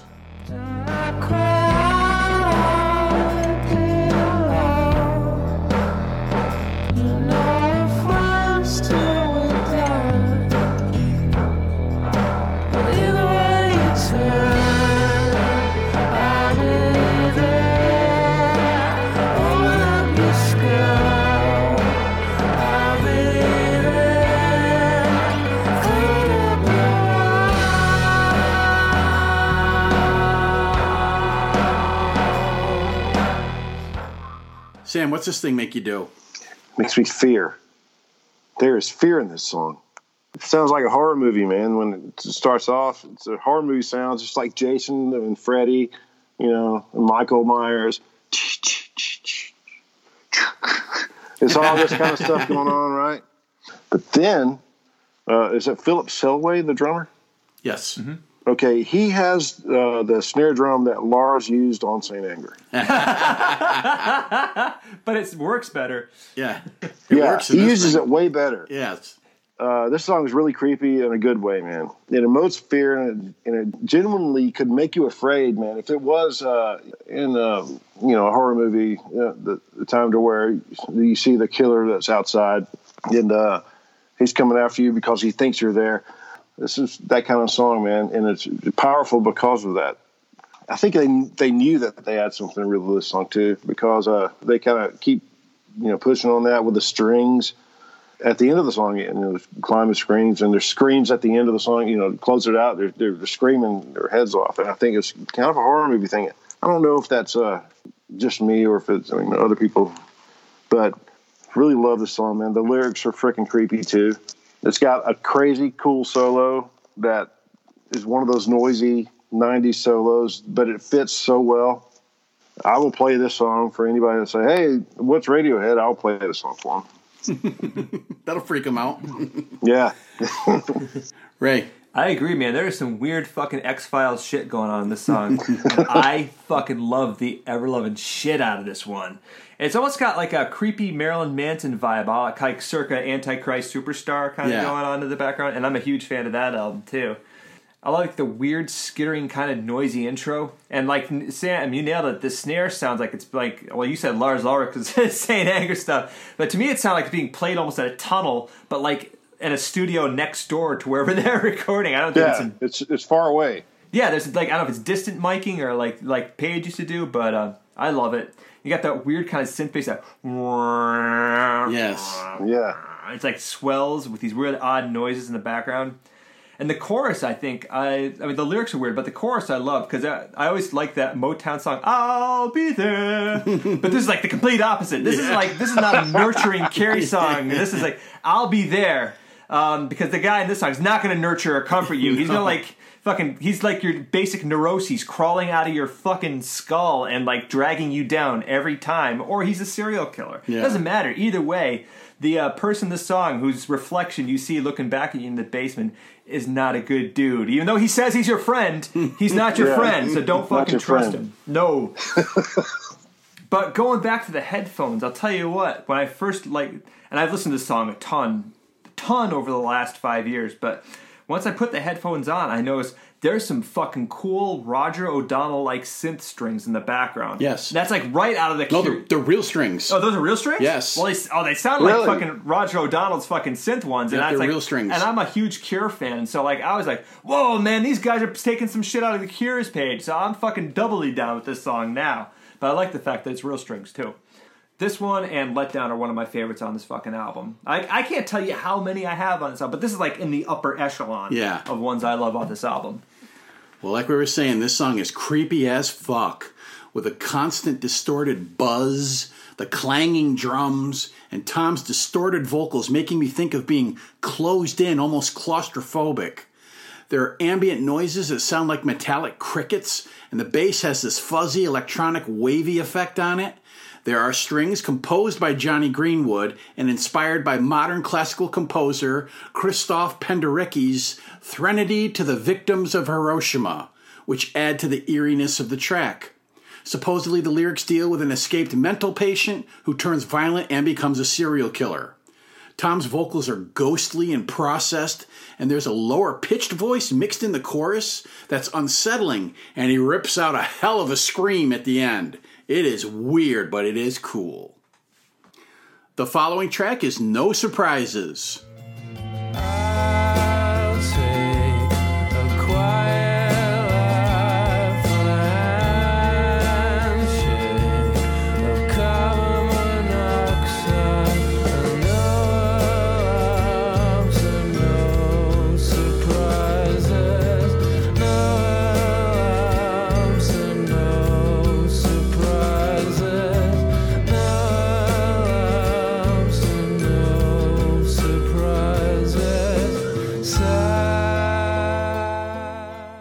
Sam, surprise us.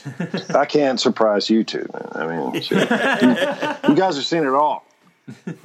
We're men of the world. I do want to ask you a question though, Ray. Uh, this song has sounds like there's it's in a major key, but there's some tension there. Is there a seventh in there? I mean, are they playing like a G seven? But you know, They might be like. I mean, I. Uh, I don't know. They could. I'm sure the seven could be in there somewhere. I just haven't like sat down and analyzed it too deep. But yeah, so Well, they're you're doing- probably right. it said I don't know. They they're like leaving a note available. You know, they're putting a note in here there, and then, so this note is available for later in the song. Um, the song is has it sounds happy, but it's got some a little tension with the music coming on, and it's it's not depressing. There's a glockenspiel. Yes. Hello, All over it. Yeah. Glockenspiel, Yeah. which is German, Jawohl. and the the lyrics are fucking horrible. They're depressing. I love that though, man. It, there's a, it creates that contrast.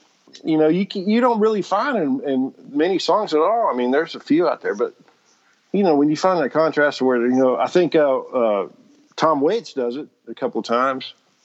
He has a happy melody, but a really fucked up lyric. Bruce Springsteen uh, does that a lot too. Yeah, yeah. Yeah, uh, Yes. the Pixies do it. Um, but anyways, I think that's freaking brilliant, man. Um the last verse with the ba- backing vocals is, as Ray would say, the tits. I really, uh, the way they build, they're really they're masters of, of this too. Um, they build these songs, they construct them, they layer and layer and layer. And I don't know if it's you know you know they're writing masterpiece after masterpiece, in my opinion, on this album, and this is one of them. They include the Glockenspiel. Yep. and make it work. What other mhm. what other great songs do you know that includes the Glockenspiel that you can actually hear in the freaking song? Girls by the Beastie Boys. Born to Run. Touche. It's kind of a well-known song. the Glockenspiel is not a well-known instrument, sir.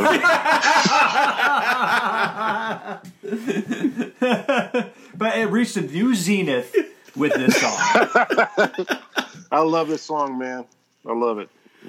All right, Ray. I'm gonna dip into like my third grade syntax and say that this might be the most perfectest song ever. Perfectest. the most perfectest, perfectest. Oh wow, man, I fucking love this one. You got that great intro guitar figure with the glockenspiel and the bass. uh, as far as intros go, this is probably one of my favorite fucking Radiohead intros to a song. It just it just totally like gets stuck in your head.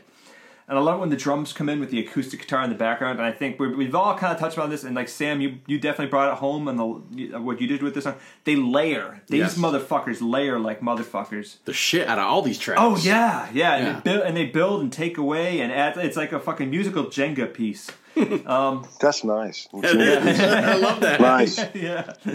And I can I say this: Thom Yorke writes great vocal melodies, and you can't deny this. He's one of the greats, right up there with Lennon and Jagger, the Carpenters, Brian Wilson, you name it. I think easily fucking He Thom could Yorke is- stand beside him. You Easily. could make a case for it. Oh yeah, without a doubt, without a doubt.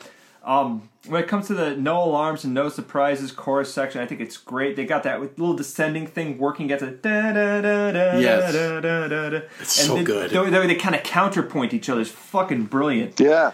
And then when it gets to silent, we get more of those like kind of uh, what I call the Roger O'Donnell keys, but are probably actual real strings now. Yeah. But I actually love that. Yep. Um, when it comes to the second chorus, we almost get like a little bit of a kind of a breakdown bridge section.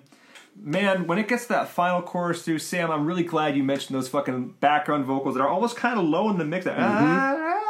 In the background, Oh, it's it like, makes it, it makes it makes the whole damn thing. This man. band pays attention to their background vocal arrangements. Yes. And they make Yeah. a big impact on a lot of these songs. oh yeah, no, definitely. If you took them away, like you'd said earlier, For Karma Police. you you'd fucking know Yes. that this is this is okay, but it just it gives it that Nigel Tufnel push over the edge, turning it up to mm-hmm. eleven when they, Yep. when they add it on there. So this is a, and the ending of the song is just I think it's just fucking perfect. It's amazing. Yeah. to get to like go all white girl. Musically, this sounds like the polar opposite of the last track, with the jingly, echoed guitars inspired by the Beach Boys' Wouldn't It Be Nice? A lighter bounce in the rhythm, the strumming acoustic guitar, and the twinkling tones of a glockenspiel. Thom sings in a gentle manner, and the melody is pleasant. Then you pay attention to what the lyrics are, and uh, it's another suicide song.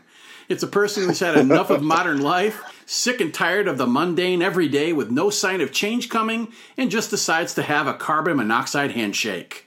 Ah, Radiohead, you sly devils. Misdirecting your audience like that? All right, I get it, I dig. We've already talked about that.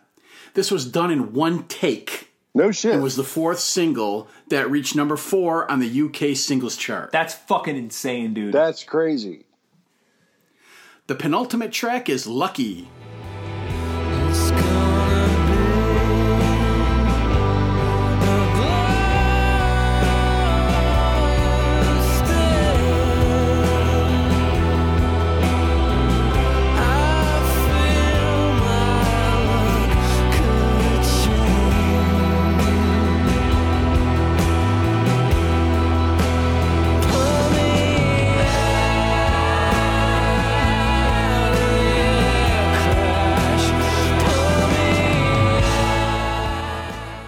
Feel lucky, Sam?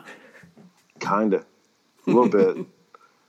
I think this song is uh, linked to Airbag in a way. I don't know lyrically or not in an idea or a mood, but uh, Airbag Part Two.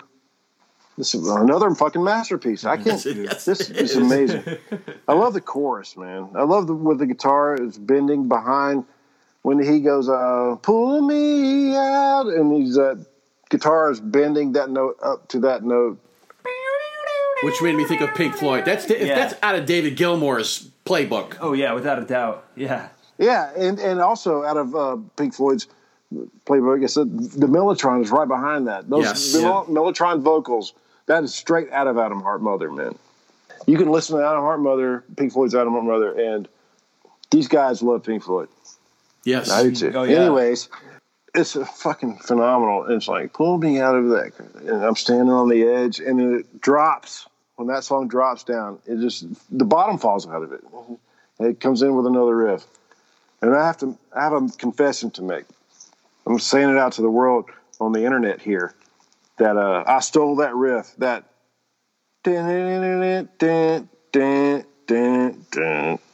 Okay, uh, we did it like with E minor, put the the F sharp on the high E.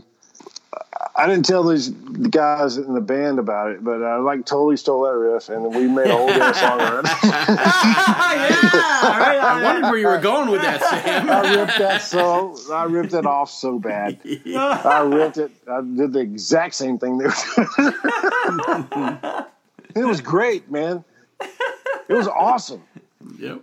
Hey man, Steven Tyler said, "Immature artists imitate, mature artists steal." That's so you're just doing what is you're doing Steven Tyler proud. That's right.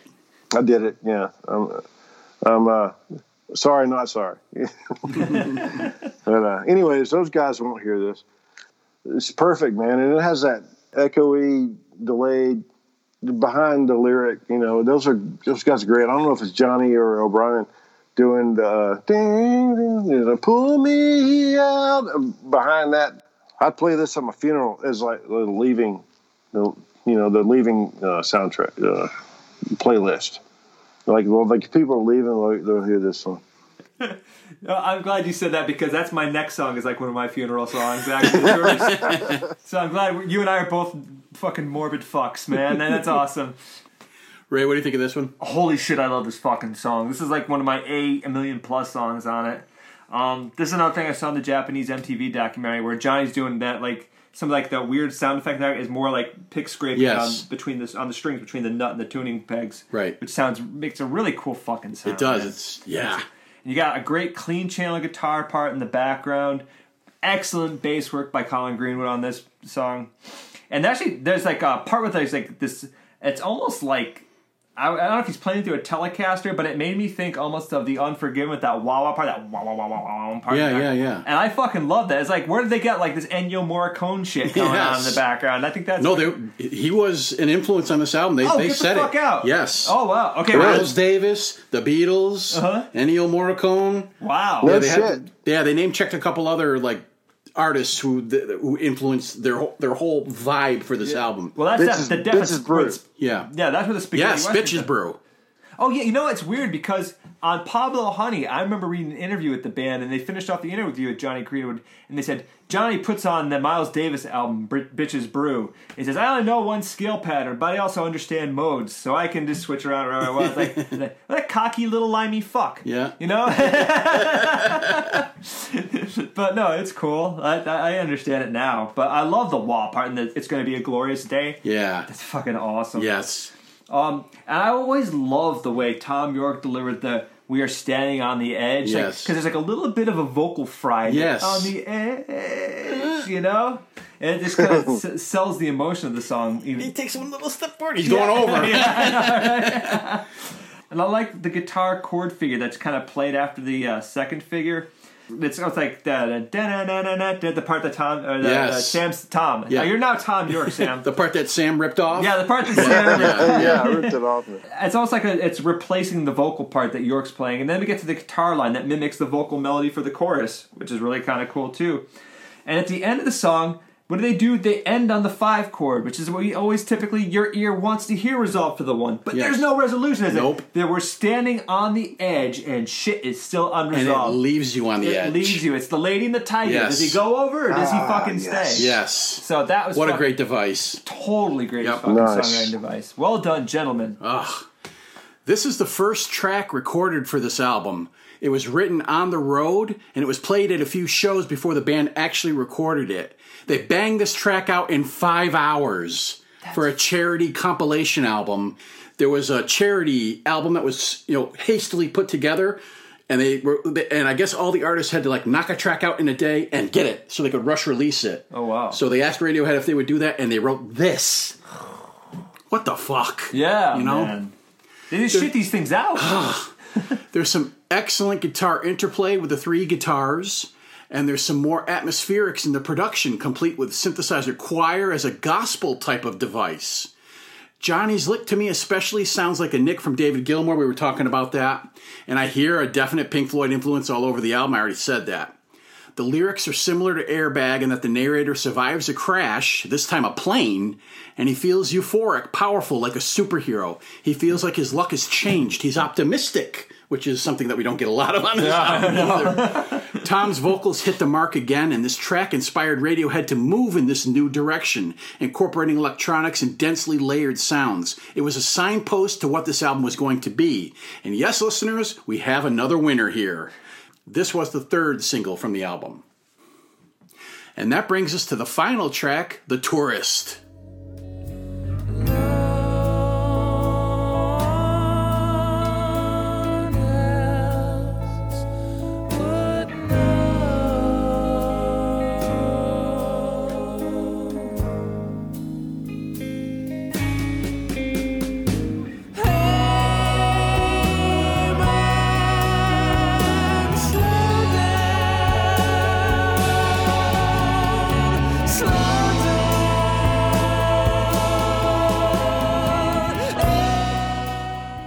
Sam, how about this last one? Man, I like the chorus. And he says, "Idiot, slow down. Uh, I dig that part, but really, compared to the rest of the album, this seems like filler to me. And uh, I don't know why they would put this on there because the last song would have been a great closer. I don't understand. They spent a lot of time, you know, doing the sequencing and everything, and I guess they had their reasons. And so I'm not going to question it. But yeah, it could be a bad Bryan Adams song, you know, like it could be. This song could be on that Cold Roses album. with Ryan Adams. Anyways, I do like the chorus. It's my least favorite song on the album. So I dub thee. Sam's what the fuck were you thinking, Trent? I like that, Sam. Have we had that before? Or is it- I've just, just That's a new. That? That's new, isn't it? That's new. That's the first time. All right. Dude, that's You've fucking, heard the debut, listeners. fucking. Hey, that's brilliant, man. Well done. All right. Ray, what do you think? This song is slow as fuck, but I fuck. I think it's fucking awesome, man. Like I got stuck in the Amsterdam airport for like fucking nine hours one time, and like whenever I hear it, I just picture being like. Being, they have like these conveyor belts, like a lot of airports do, but I Yes. have never seen one of those before. Yeah. and you got this annoying voice in the background. Be aware of yourself when you're stepping on the belt. Be aware of yourself when you're stepping on the belt. Be aware of yourself when you're stepping on the belt. like over and over again.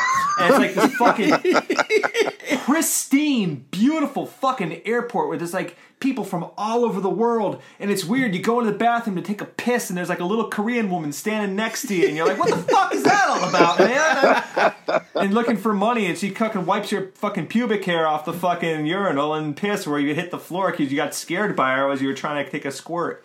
Um, that that's my experience at the Amsterdam airport. Uh, but no, as far as like it just kind of mentally takes me back to being there and just kind of looking around and uh, of course being you know kind of freaked out that I was going back to uh, the Middle East, but at the same time I was just kind of like it was just a really surreal time um, being there. And this song is just really kind of surreal, and I think that's played up by the fact that it is so slow and dreamlike Yeah. this really beautiful guitar interplay between O'Brien and Greenwood on this song as well. And the, I think the vocal melody on the chorus is brilliant. There's a nice bit of electric guitar work in the last chorus too, and it's not overblown and wanky. And I'm a huge fan of overblown and wanky. I, you know, I'm definitely, Yeah. I definitely subscribe to that school. But it's just perfect. It just fits the song and it serves the song, which all great guitar solos really should do, regardless of if it's one note or a million notes. And this song, I could, uh, I would, I would not mind having the song play at my funeral. All right. that's definitely on the death list on Spotify. All right. and I could honestly listen to this fucking song all day. Bristol, long. you hear this? Yeah, this one, "Satisfied Mind" by Jeff Buckley, his version of it, and I think there's a couple other ones too. Oh, oh, uh, there's another song. What the fuck is it? It's like a really kind of a funny song. Oh, "Get Off My Cloud" by the Rolling Stones. Dang it, No, you're- no, yeah, fuck yeah, man. Why not? That's gonna be like after all the sad stuff plays, I'm coming in with that fucking Hey, hey, you! Charlie you. Watts drum beat. Nice. Fucking A, right? So yeah, I can listen to this. I think this is a great song. And then you got that weird little egg timer at the end. Yeah. Which I think is just it's it's corny, it's weird, it's left field, but it's just kind of perfect. Yes. You know, and it's kind of there's always this kind of like undercurrent feel of technology and we're being affected by technology. That's this album, and it's into their later work too. And all of a sudden it's just a simple egg timer Yeah. the song. Yeah. Sam, I disagree with you. After all we've been through on this album, we get a nice cool down for the closer. This track was built on a bluesy lick Jonny came up with that got turned into a dreamy waltz with tons of space in it. There's still some keyboards, but they're there for atmosphere. And Phil's drumming's almost slapdash. It sounds like the sticks might fall out of his hands at any moment. It really works well. Lyrically, it was inspired by Thom witnessing American tourists in France rushing around trying to see everything they possibly could as fast as they could. The narrator is so overcharged and moving so fast you can see sparks, and he needs to slow down, relax, chill out, idiot. Jonny solo is back to his distorted, noisy playing, but it's good and it doesn't kill the laid back vibe of this tune. The song winds down and the instruments kind of fade away until you hear one triangle ding. It's an actual triangle. Oh, it is a triangle. That, Yes. Ed Grimley would be proud. There's your resolution from Lucky. nice. The record's over and it gives you a moment to pause and sigh. nice. I like the way that you brought those two together, man. Well done. Now that the track by track is finished, we'll go into our final thoughts and album ratings. For you new listeners, the rating is a 0 to 5 system, with 5 being a favorite album of ours, all the way down to a 0, which got arrested by the Karma Police. Sam, what are your final thoughts on OK Computer? Man, I feel uh, privileged to be on your uh, show and get to review these records that I absolutely love. And I know I've given a bunch of fives out, man, but this is a Desert Island record, man. This is a five easily. It's not even close. I would definitely have this. Uh, I appreciate it. I appreciate you doing this one. All right. Ray. Wow, man, I gotta say, I mean, there's, there's a lot of bands we've covered on this series, and um, I've I've loved a lot of them. I've been kind of you know lukewarm or mid into some, not a lot, maybe one or two, but by and large, I gotta say, I've loved all the ones that we've done. It's, it's things that like go back to like you know just from my childhood that I love to like my teen years to my twenties. Sometimes there's a band that kind of comes along, and for whatever reason, they resonate with you in a way that you can kind of explain and you kind of cannot. Like they they touch upon some familiar parts of you Yeah. and who you are and ways that you can't describe and like when i first got into radiohead that's what i noticed I, they felt like vaguely familiar but the stuff they were throwing at me was different and i really liked that and so Yeah. like there's something about that i just can't really describe why i just feel a connection with their music and this is one of those albums where like it just kind of a summation of that connecting with the music and i really connected with this album This great music great songwriting great vocal melodies, great guitar stuff, great rhythm section too, and great arrangements. So, yeah, this is going to be a five without a doubt. Desert Island disc. I mean, this is if you have to have an album from the '90s, you you should and you say you love rock, you should have this album. In 1995, as Radiohead were touring in support of their second album, The Bends, Brian Eno commissioned the band to contribute a track to the compilation album The Help Album for the British children's charity War Child. On September 4th, 1995, Radiohead recorded the song Lucky in five hours with their engineer Nigel Godrich so it could be rushed released on the Help album. They enjoyed this process so much that the band decided to self produce its next album, retaining Godrich as engineer. Radiohead wanted to move away from the grungy alternative rock they had been previously known for and wanted to stand apart from the Britpop bands whose popularity was beginning to wane at the time. In July 1996, they started rehearsing and recording OK Computer in their Canned Applause studio, a converted shed near Didcot, Oxfordshire, but they were having trouble organizing the sessions, so they bumped Nigel Godrich up to co producer and let him take up those responsibilities. At the record label's request, they took a break from recording to go on a 13 day American tour opening for Alanis Morissette, and they resumed recording in September 1996 at St. Catherine's Court, a historic mansion near Bath owned by the actress Jane Seymour. Radiohead recorded about 80% of OK Computer live, making use of the different rooms and acoustics in the mansion, working at all hours of the day, and keeping the sessions flexible and spontaneous. Many of Thom Yorke's vocals were first takes. The basic tracks were recorded by Christmas, and the strings were recorded at Abbey Road Studios in London in January 1997, with mixing done over the next two months and an additional two weeks to sequence it. The title OK Computer came from the 1978 Hitchhiker's Guide to the Galaxy radio series, in which the character Zaphod Beeblebrox says the phrase, OK computer, I want full manual control now. The band was unsure how the record would perform when it was released, but it was an immediate hit in the UK, with it being more of a grower in the US.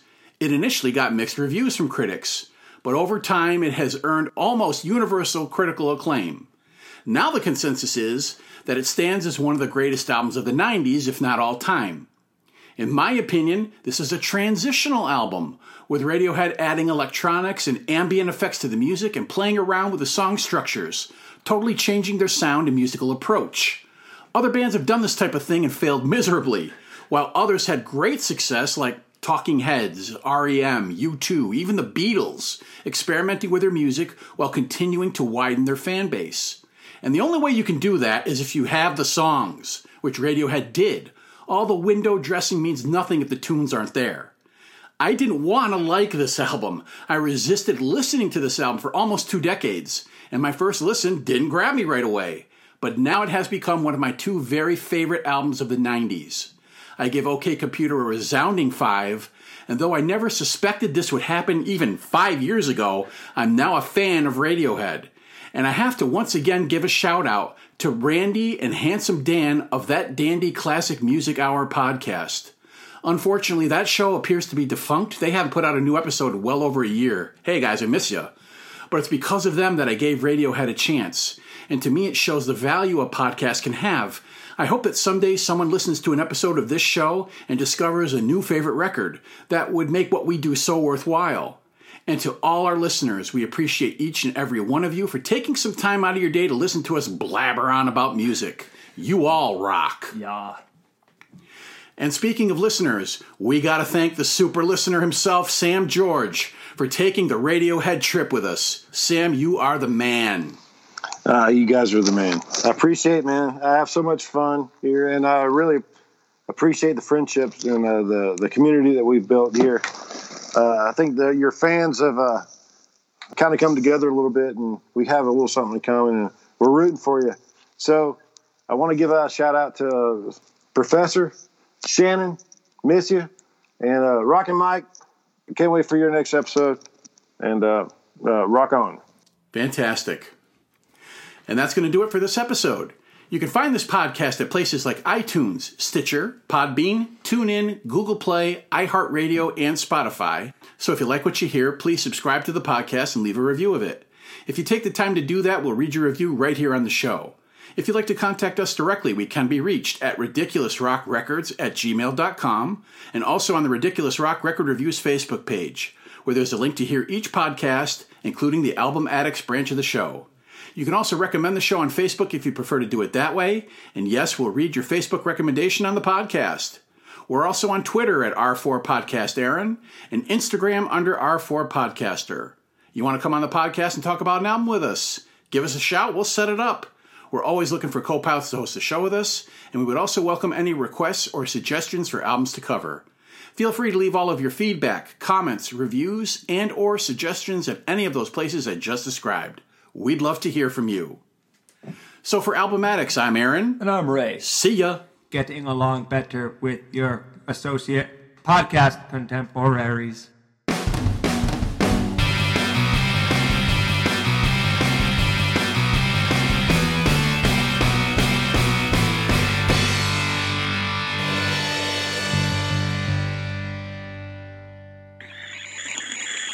Speaking of lyrics, Thom said that. what?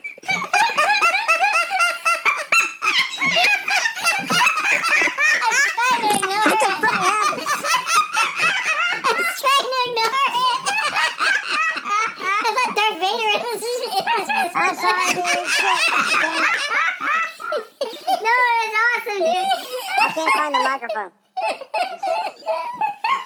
Okay, I do remember where I was. My iron lung is not on this album. Ah, that's good. That's good. I was, dude, I was fucking biting my knuckle over here, trying not to laugh. And I knew you weren't. I wasn't looking at phone. I was trying to focus. I was just looking at my notes. I'm like, no, no, no. If I look at Ray, I'm gonna start laughing. I need my other headphones. I have a better microphone. Uh, shit. Go ahead, dude. I'm, I'm, I won't take it. I know exactly where I was, though. Okay. Yeah! We do it twice because we do it right. I gotta run to the can real quick. I'm sorry. I gotta blow my nose. Yeah, I'll do that too. Yeah, do it. I'll back in five? Yep. I want to stay with you because I'm taking my phone. Oh my goodness, it's gonna be the best chipmunk shit ever. I'm going to piss. Okay, this is that, and I'm, I'm gonna act like Ray. Act like Ray. I want to take a piss. He's doing the same thing. We're pissing at the same time. Here we go. something? Okay, here it is. It's happening, man. Oh my god, I'm gonna put this in the chipmunk. I can hear you clearly. yes. I got a new phone. yeah, it's very clear. It's almost embarrassing now. I, I just a mistake. no, I don't think I, I won't put that in there. rain down, I'm, I'm rain down. Come on, rain, rain down. Oh, Hold me hungry.